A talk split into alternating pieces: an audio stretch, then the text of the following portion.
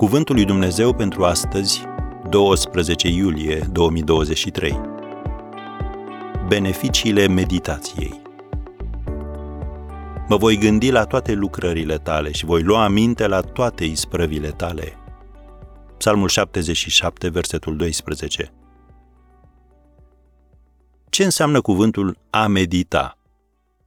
A cugeta profund asupra unui lucru, a se angaja în contemplare sau reflectare.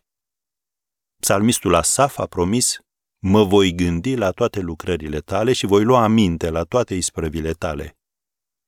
Întrebare. Dacă nu meditezi adânc la cuvântul lui Dumnezeu, poți oare spune oamenilor ceva care să aducă o schimbare reală în viața lor? Tot ce vei putea face va fi să-ți împărtășești opinia, ceea ce înseamnă doar un simplu punct de vedere ca multe altele. Nu vei putea vorbi în mod convingător și nu vei putea aduce o schimbare reală în viața persoanelor cu care vorbești. Cuvântul lui Dumnezeu și nu cuvintele tale schimbă viețile oamenilor. Așadar, haide să reținem împreună astăzi 10 consecințe benefice ale meditării asupra cuvântului lui Dumnezeu. 1. Cultivă în tine o dragoste pentru Dumnezeu și pentru cuvântul său. 2. Îți dă perspective noi și o înțelegere spirituală. 3. Este o sursă de liniștire și de tărie. 4. Îți dă putere să fii un martor autentic al lui Isus Hristos. 5. Îți înnoiește mintea. Vă reamintesc? Trecem în revistă beneficiile meditării asupra cuvântului lui Dumnezeu. 6. Te ferește de păcat.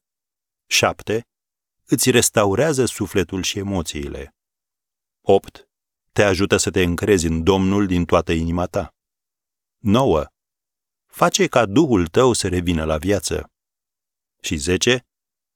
Te asistă în înțelegerea lui Dumnezeu, a celorlalți și a propriei tale persoane. Cuvântul lui Dumnezeu conține o mare putere, iar meditația îți dă acces la acea putere. Biblia ne spune în 2 Petru capitolul 1, versetele 3 și 4, Dumnezeiasca lui putere ne-a dăruit tot ce privește viața și evlavia, prin cunoașterea celui ce ne-a chemat, prin slava și puterea lui, prin care el ne-a dat făgăduințele lui nespus de mari și scumpe, ca prin ele să vă faceți părtași firii dumnezeiești, după ce ați fugit de stricăciunea care este în lume, prin pofte. Am încheiat citatul. Poți începe de aici meditația.